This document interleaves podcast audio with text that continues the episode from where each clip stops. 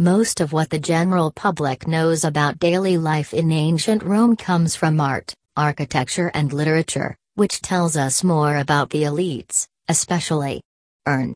The goings on of the emperors. But how much do we know about the lives of ordinary Romans? Did they have a voice, a part, that is, from what we can gather from graffiti? The usual picture is one of time spent at festivals, baths, and, typically, the games.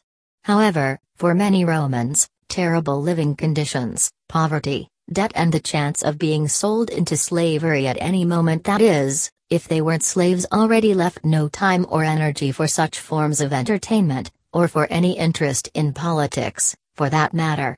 Indeed, after the death of Augustus, executive power was taken from the elected assemblies of the Roman people. Now it was the emperor's job to look after the people, and his generosity often depended on the mood and behavior of the people on how often and how violently they protested and rioted. One example would be Claudius ensuring a steady grain supply, even in winter, after rioters pelted him with stale crusts of bread.